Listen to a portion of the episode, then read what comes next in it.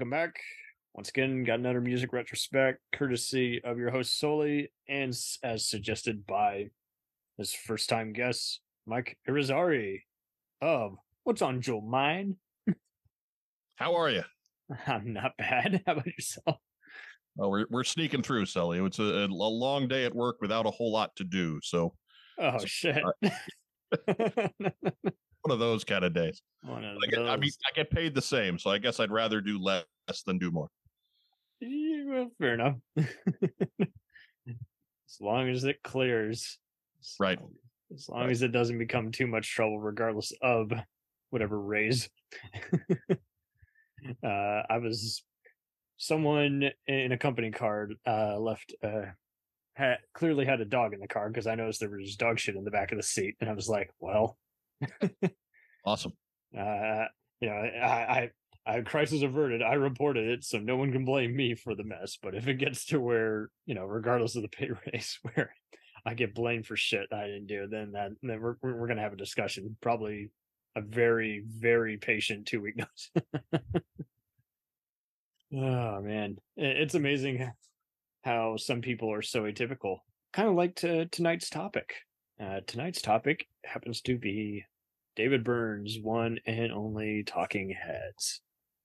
All right. And best known for being a mixture of melodic guitar pop, world beat explorations, art funk, and R&B type grooves. Right. I'm pretty new to them overall. I can't say that I've got a super deep knowledge of the band. They're just kind of, I am a person of really strange and diverse musical tastes, and that's just where I've drifted now. Yeah, I mean, I saw Stop Making Sense, the concert film, and I just always loved their various radio hits. My sister could never stand them. My dad went and saw one of their concerts, I want to say at like New Orleans about 3 years back. They still put on one hell of a show. I saw their newest Spike Lee documentary concert, and that was cool. But like you, I'm a very casual guy. I'm not just one of those like, oh, you didn't know this and that. It's like I know enough. But so according to AllMusic, which is what I use for pretty much every source on this show, I don't go to just Wikipedia or IMDb. Same thing with movies. I go to AllMovie. So their drummer was Chris Frantz. Their bassist was Tina Weymouth, and they were pretty big in the New York music scene in 1974, and then they won a spot the following year in 1975, opening for the Ramones at the seminal New York punk club CBGB. Mm-hmm. And keyboardist Jerry Harrison of the Modern Lovers group was added to the lineup in 1976, and by 1977 they were signed to Sire Records and released their first album.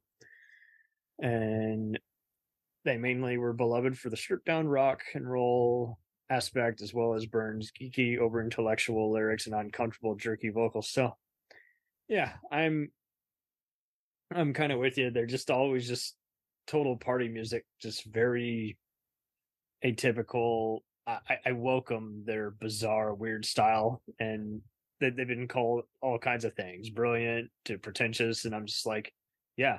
That's just David Byrne and company in a nutshell. Right. And I think it's most telling is that their music doesn't sound old. I mean, they've been around, that stuff's been around. It really is that kind almost of special years abstract. Now. Yeah. Like everybody decided to start sounding like them.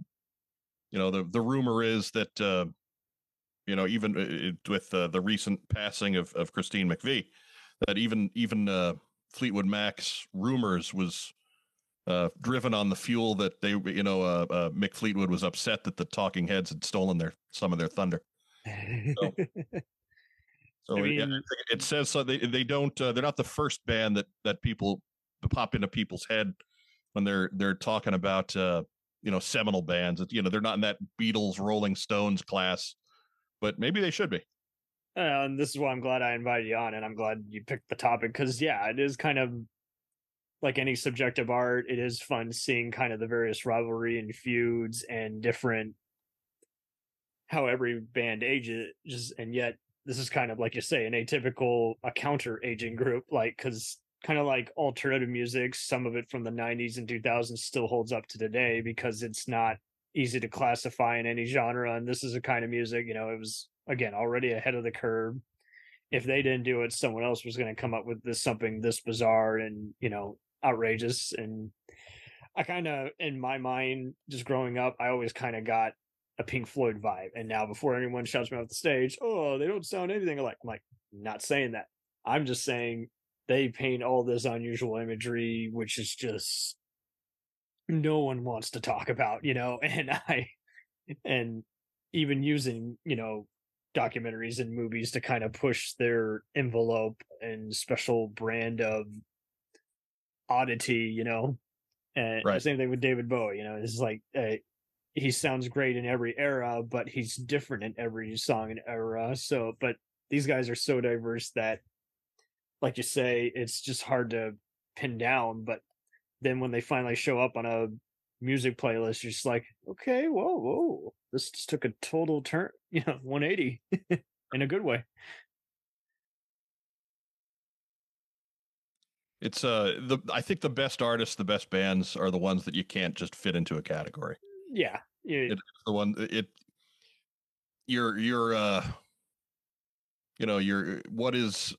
What is Ray Charles? Is he a blues guy or a rock guy? Is exactly. Or what's Bowie for that matter? Is he hard rock? Is he modern pop, rock? Yeah, pop. Is he, you know? Yeah, just so I think that's truly the airs that we're talking about here, and I think Talking Heads are certainly in that club. And it happened organically. It wasn't, you know, someone signed them on eventually just because they dug their rhythm. It wasn't because they had to ask to appeal to a certain audience. They you know, were art school students, and then they went and put that into their music. You know, right? They were good at what they did. God forbid. And yeah, they went into the forbidden zone. So somebody decided, hey, we should probably make a record with these guys. All right, we love ourselves so much. We love what we do. Let's do it. And just like John Malkovich's all kinds of atypical acting, just like certain kinds of pizza are not what anyone expects for the mainstream crowd. Just like any other kind of thing that, you know, didn't have to invite itself to be part of the crowd. You know, it's the same kind of deal here. They created this whole forbidden zone in their music, in their lyrics, and everyone, and we just tagged along. We didn't ask to be invited either, but we dug what they did. They dug what they did, and it all matched together. Right. It's always so much fun. And altogether, I mean, I've just rarely seen anyone talk shit about him. I really haven't. No. If you can't find something you like out of their catalog, then you're just not. You haven't tried very hard. Yeah, or you just don't like older music, or just. Right. I don't know. There's plenty of people who claim to. Oh, I don't like older music, and then they accept for this or accept for that. It's usually just a blanket excuse for I haven't tried it yet, or I haven't found the one that I like yet. To quote you too, I still haven't found what I'm looking for. Right. U2 is kind of weird that way too. Where it's like one minute they're pop and another minute they're kind of Well, there you go. I mean, they're rock in that club. It's a band that's been around for 40 years. Not many of them can say that. Generational rock. Yeah, I mean, I do see other people. It's kind of like with movies, when I recommend a movie, oh, is it horror or action? I hate that shit. Right. And it's just like, nah, it just makes you wonder what kind they were exposed to. You're exposed to contemporary or modern. Or just a bad movie. drawing generalizations off a small sample. Yeah, you had one shitty experience, you know, and everyone would do that. Like, I would see pals who were like, I hate sci-fi or action, and they're watching Indiana Jones and Jurassic Park. So I'm like, what the fuck, guys? You know, you like Star Wars and Jaws. That's pretty sci-fi-ish. My mother would always go, I don't like horror. I'm like, oh, but I like Poltergeist or X-Files. I'm like, well, what are you kidding here? Maybe you don't like all of it, but... Yeah, you don't like all of it. And I'm the same way. Everyone assumes because I like action, I must like Fast and Furious. I'm like, that's not it. Try again. But yeah, music's same deal. It's like I would see some of my uncles be like, I'm not really into rock. And like, well, what kind of rock? You know, there's U2 and then there's hard rock like Metallica or Disturbed. Or, right. You know, I'm not getting... deep here. I'm just, you know, classify, and right, it is what it is. All right, we get too caught up on the labels and we forget to just like what we like. Absolutely. And I do find them all pretty easier to get into. It's not like certain albums where, you know, you got to be in the right mood or probably watch it with someone who was introduced to it back in the day. It's not even like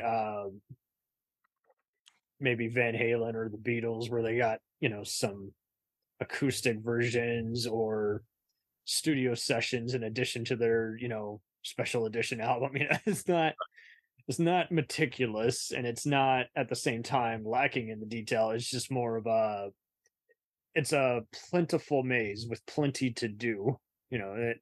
Right. If I'm gonna keep doing all these over the top metaphors, like you can fight the Minotaur, or you can go play laser tag in this other maze. You know, there's so many different tracks with so much going on in each one that, but at the same time, it doesn't really overwhelm you. It's a very organized over the topness, and that does say a lot because there's so many others where you do have to be in that exact mood. Like not everyone's going to want to say, maybe listen to a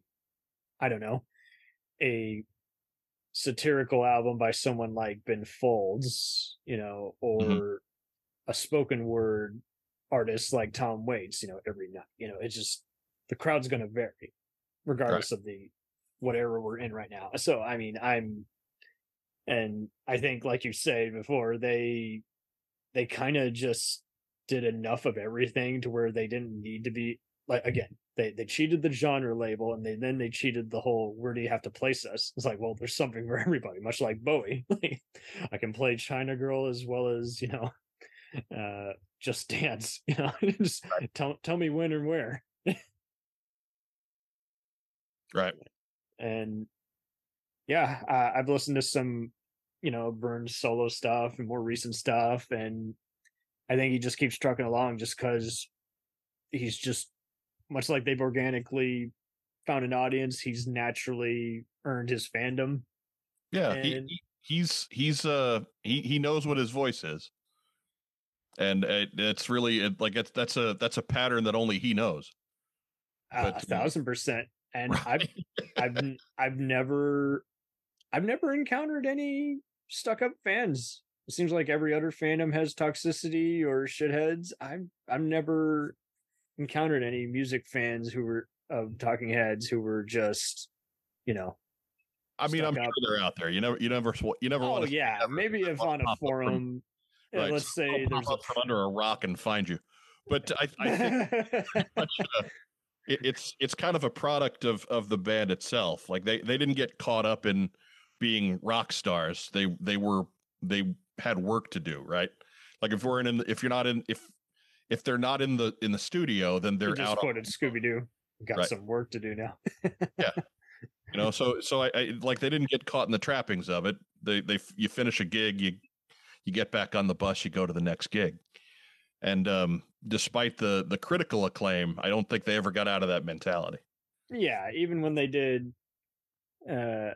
You know, their solo projects and Harrison, Frantz, and Weymouth's case, you know, with their Tom Tom Club. Yeah, they and I Now, someone more vigorously might have a backstage story. I have yet to see anything where there's like, I can't stand to be in the room with you, or, you know, I haven't looked real hard for them, but me either. I mean, either, because it just didn't invite itself. It was never like The Police, where you'd hear how, you know, Sting and company couldn't stand each other's ego. I never saw anything about, yeah, like what, and, you know, my father and I got teased respectively for liking certain eras of, say, the Doobie Brothers or Van Halen, just because some people are really picky about who's the wingman, who's the guy in charge. Right. It's just sometimes people, again, like you say, like to add fuel to the fire, or, you know, start a flame war and then refuse to put dirt on it and just pat it out. Right. If the band is full of dramatic types, then the fans are going to be dramatic types. If you have a Van Halen situation where everybody starts picking sides with one another, well, that's what the fans are going to do too. And if you keep all that stuff out of the papers, then they're not. They're just going to go out and enjoy you, wherever you go and whatever you find. So it's you brought up The Police, and they're kind of in between, in that I think those guys are okay with one another. They just know that they can't really get together and work long term with one another. Like, and that's okay. That's just being mature about it, right? You're not going to be just absolutely in sync with everybody you work with, but if you can work with them occasionally and for short periods, well, great, go ahead and do that, because you still like them as people.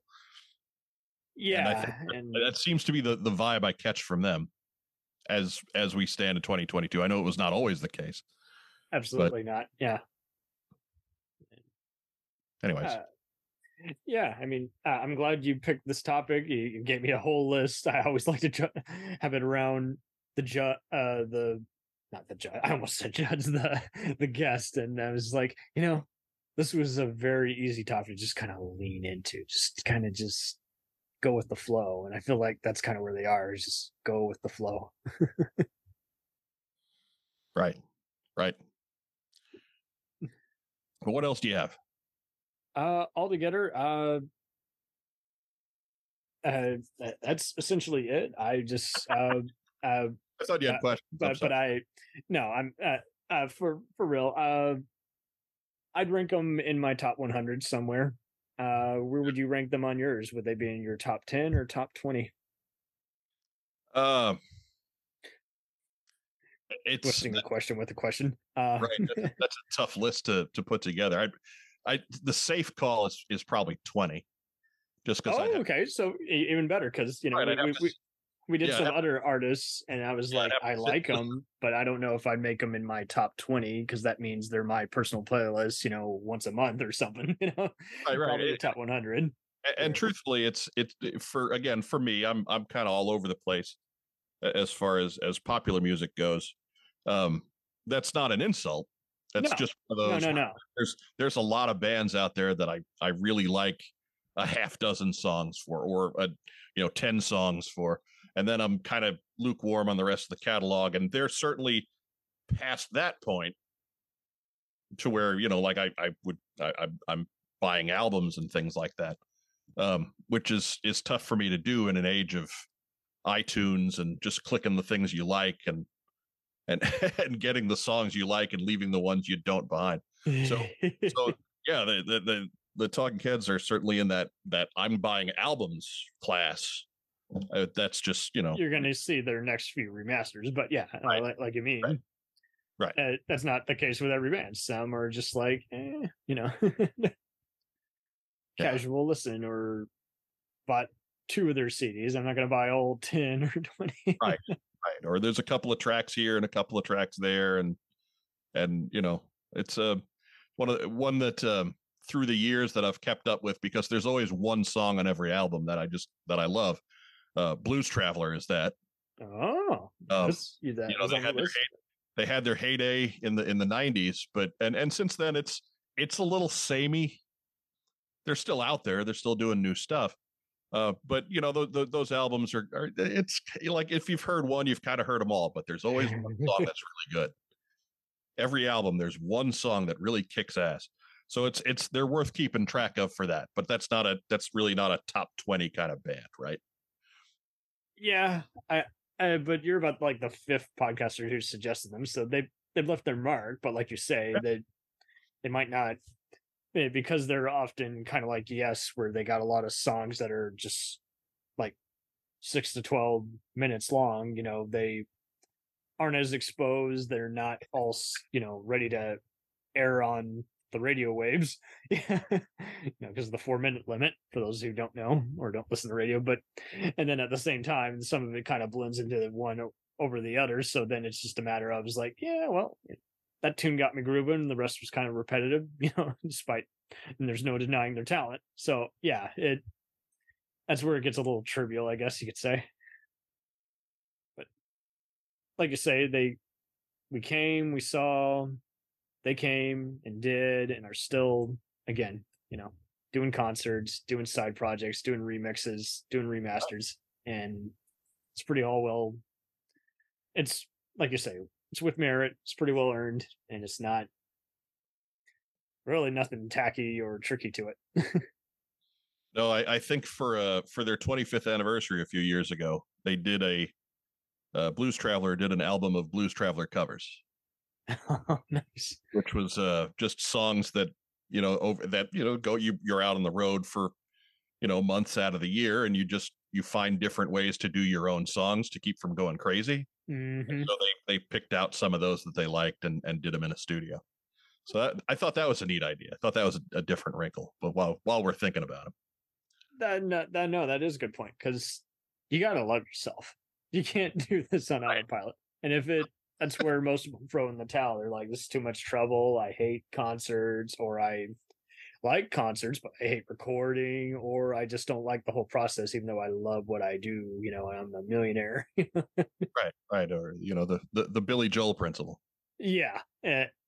Well, who knows? There might be a behind the scenes kind of story where it's like, hey, we've tried it this way. We got to do it all different now. And they probably... I think they took enough of a breather to where they just kind of they know how to sync it out. They like the whole craft of it all, as opposed to, I mentioned the Police earlier. The Police infamously reunited in 2007, and many fans were distraught in that instance, for example, because Stewart Copeland and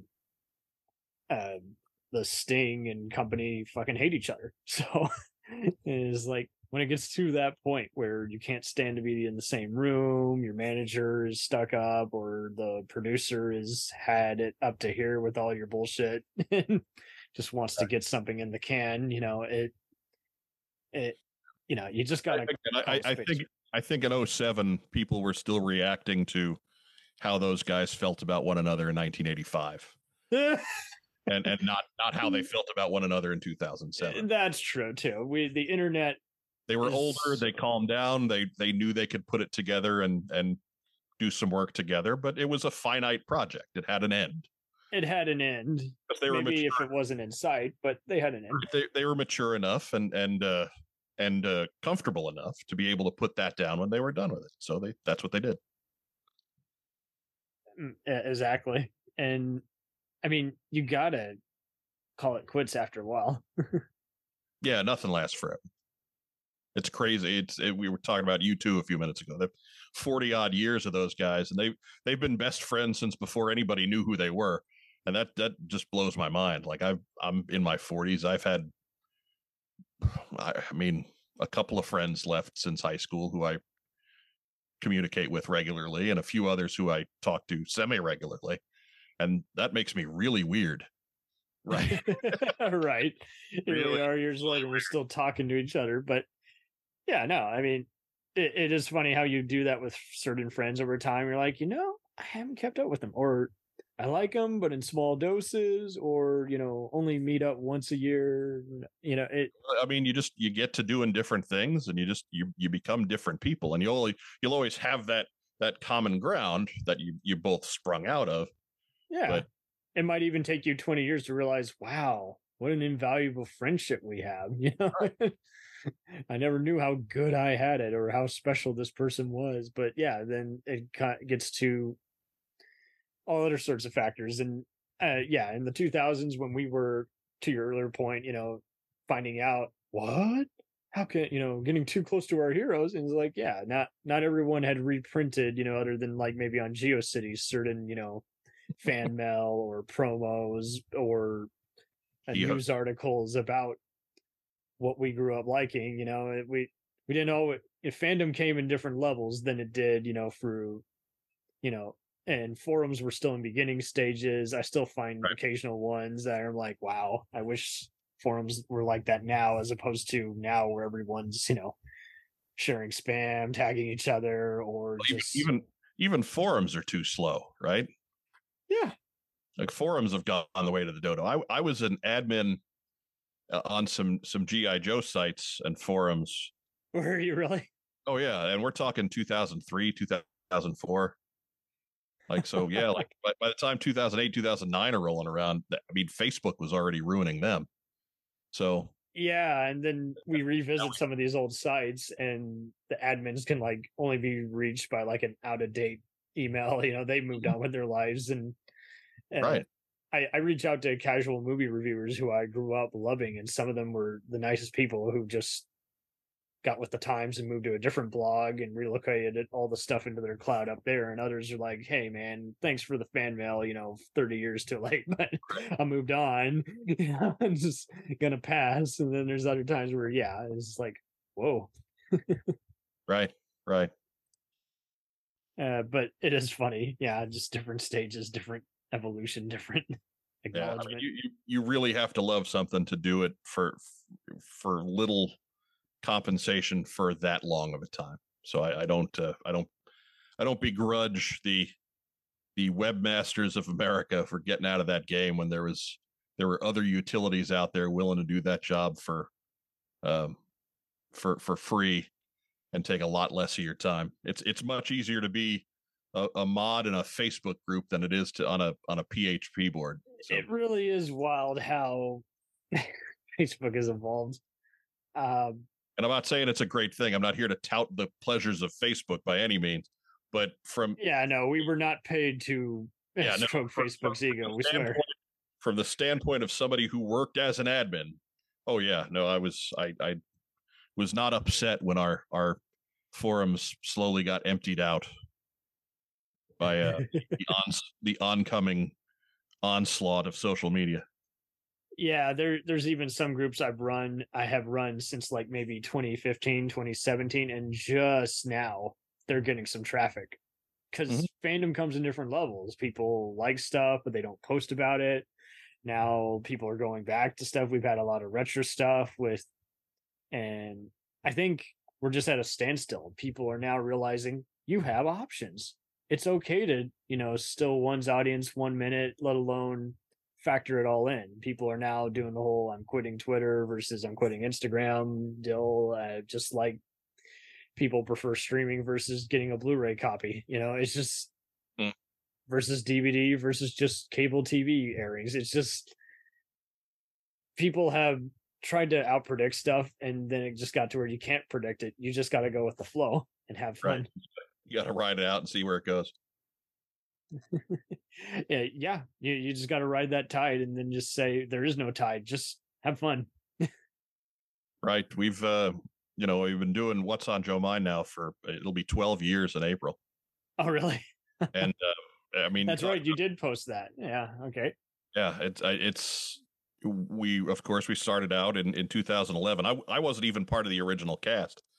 You might as well be, since kind of like the Daily Show, you came in and people associate you as one of the mascots. Right.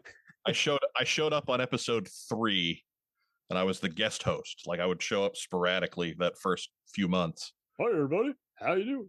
And then one of the original hosts left, and I stepped in and took the spot then. But it started out, we were far more popular at the beginning of the run because podcasting was new. Nobody did it.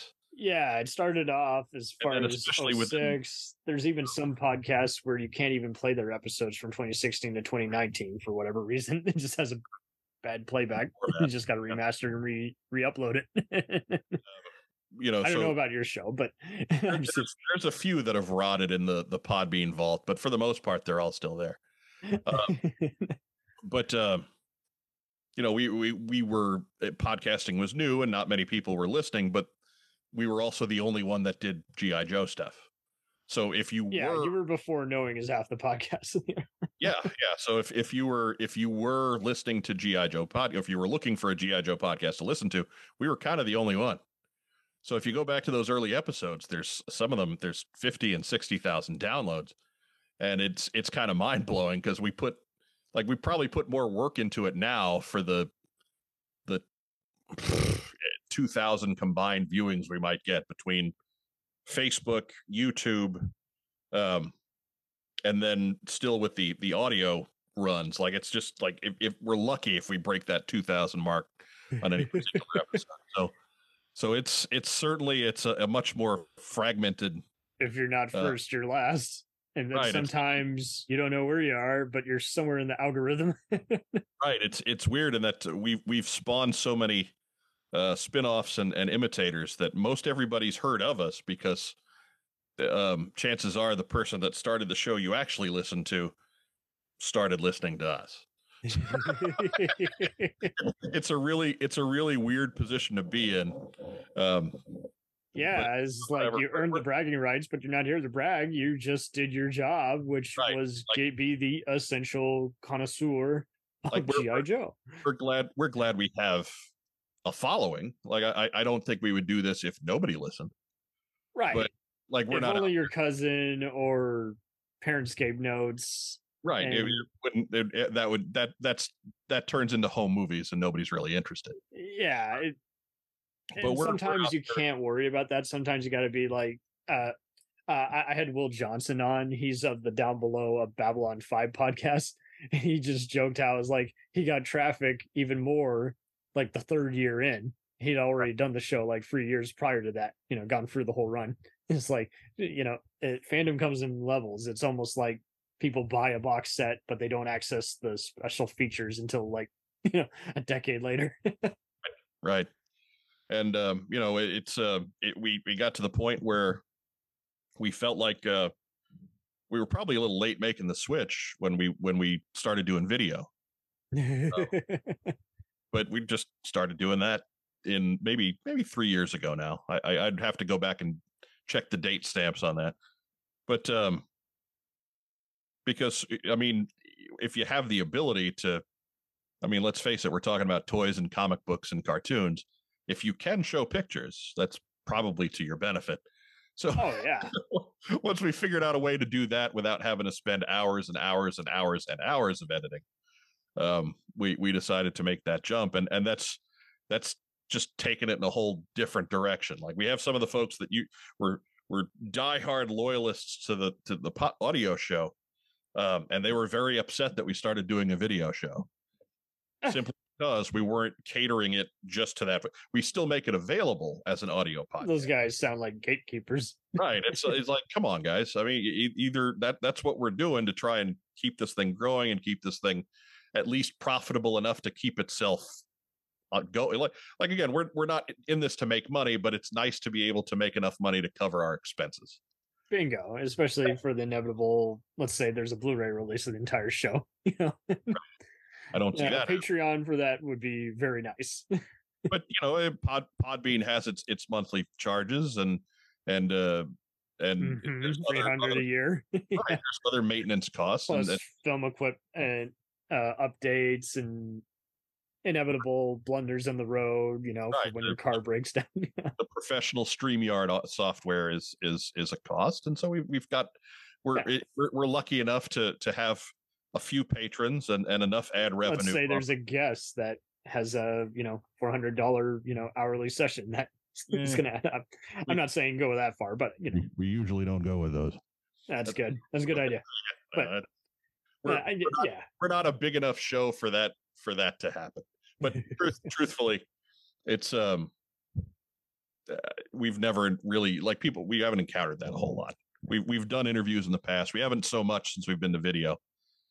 Mostly who we talk to are folks who are doing independent projects and things like that. That's good. But we have a pretty deep library of talking to voice actors and animators and writers and and a lot of them are on social media. It is really surprising. And not a single one of them ever asked for a dime. So right? Maybe it's because we're talking about GI Joe, and that's not where big money is in pop culture right now, but whatever. What can you do? Well, so that's awesome. So I will have to invite you on for an exclusive GI Joe movie sit down. Movie sit down. That'll be tough. Right. That'll be. It'll pretty much be fuck. Yeah. That's how. But we can talk about the animated movie as well. Oh, well, that's still, I have my issues there too, but anyways, yeah, that's fine. And I will say this, I will take any G.I. Joe movie over any Transformers movie. That is also fair. That is sound, that checks out. Yeah. But either way, man, this has been a delight, because this is exactly the kind of pleasant sit down we were going for, in that this is a straightforward chat. A meander through the garden. Yeah, we meandered for about 10 minutes on your deal, but that's fine. You know, it's just, it's already taken its course, and we've already, much like what you discuss on a daily basis, or let's just say monthly, more realistically, you know, it resonates with you. And this band, the Talking Heads, kind of just resonated with us just because very few disagreeable factors. Like, it's just, even if you're easily nitpicky or stuck up about certain things, it's just like someone who is just very vague probably won't like this. And it's also, I have yet to encounter, again, any Talking Head fan who is just, I don't know, pulls a pretentious filmmaker equivalent of, you just don't get it, man. You know, I don't think I've ever seen anyone who's just like, it seems like they're pretty chill. David Byrne's pretty chill. It's all just a natural rhythm. Right. They talk with their heads. Yes, with their heads. I love it. That's a good place to stop. So, Mr. Irizarry, where can we find you on social media? Well, easiest places to find me are through the What's on Joe Mind channels. We are on YouTube. You can search us, WOJM. Don't send him OnlyFans links. Right. Well, I mean, I don't. It's up to me to click on them, and I just won't. That sounds like a disclaimer. Right. I'm not saying I won't not. WOJM, What's on Joe Mind on YouTube. We are live every Friday night at 9, or most Fridays at 9, 9 Eastern. It is me. It is the honcho Mark Weber, who is the former head of marketing for the G.I. Joe brand at Hasbro. Oh, nice. And Joe Colton, who is the queen of G.I. Joe cosplay. And my brother Rob serves as our comic book expert, because that's, oh my God, that's his thing. He's forgotten more about comic books than I've ever known. He's, honest to God, he's an encyclopedia. Like, it's one of those where, yeah, maybe we could go get a more documented expert, but we know we got our guy. Someone who's seen every episode a dozen times. But again, you know, it's just, you like having all those different voices in the room and the different perspectives, because, you know, I don't know, people seem to think there's this dilemma of, you know, you either don't know it at all or know it all, and it's like, you can be an in-betweener. Is like, hey, I know about the producers and animators, I don't know about the voice actors, you know. It's just, there's so many different perspectives to what you know. So right and we are there usually in some combination of the four of us. It's fairly rare that you catch all four of us on the same episode, but it did happen. Happened last week, knock on wood. We are also on Facebook, again, same name, WOJM What's on Joe Mind. We are at WOJM Podcast on Twitter. We are at What's on Joe Mind on Instagram. We are at What's on Joe Mind on TikTok. So yeah, if some permutation of either the initials or What's on Joe Mind will bring you to us. So that's the best plug I can give. I congratulate you. Thank you so much for having us, man. I really appreciate it. Absolutely. I'm just glad we could schedule this on short notice and just take it off. Easiest NASA launch ever. We'll return after these messages. Hello and welcome to Culture Shocked, the pop culture podcast brought to you by four aging millennials and our outdated opinions. Join us every Tuesday as we discuss movies, TV, games, and even music, new and old. Dude, what do you think you're doing? Are you seriously trying to record a promo without us right now? Well, yeah. Dude, you can't just do the promo by yourself. Who's going to listen to that? Yeah, and you probably haven't even told them that we're a pop culture podcast where we always agree on everything. For instance, the Sam Raimi trilogy easily being the best of the Spider-Man movies. No. But I think we can all agree that Jaws is a classical masterpiece. Nope, don't like that. But we do all agree that the sequel trilogy of Star Wars is the best in the Skywalker saga, right, guys? That comment is so ridiculous. I don't even know where to Anyways, that'll do it from all of us here at Culture Shock. Thanks for listening. Hey, it's Brent Pope, the host of Breakfast with Brent Pope. You've seen me on some of your favorite TV shows saying things like, "Give it up, Jimmy. You got to sink this putt to win." On Breakfast with Brent Pope, I sit down with guests from the entertainment world, and we do it all over breakfast. Or should I say Breakfast? Every week on Breakfast, you get inside Hollywood info and tips, great breakfast recs and foodie debates. Most of all, you get the most delightful 30 minutes of your week. So dig in. It's Breakfast time. Listen at breakfast.com, Apple Podcasts, or wherever fine podcasts are found. Do you ever find yourself thinking about who would win in a fight between Goku and Superman? Hi, I'm James Gavsey, and on the Who Would Win Show, me and my co-host Ray ignore anything important happening in the outside world and debate fictional battles between characters from comics, movies, and video games. We got a new show every week, and almost always am I the winner. Yeah, not true, Ray. In the past, we've discussed such matches as Captain America versus Darth Vader, Solid Snake versus the Iron Giant, classic matchups like RoboCop versus Terminator, and even the Muppets versus Sesame Street. That one was crazy.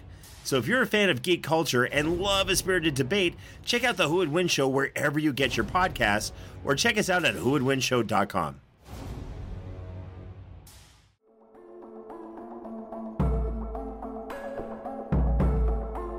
We let things pile up in the DVR, we add them to our queues, we wait for the DVDs and Blu-rays. We time shift.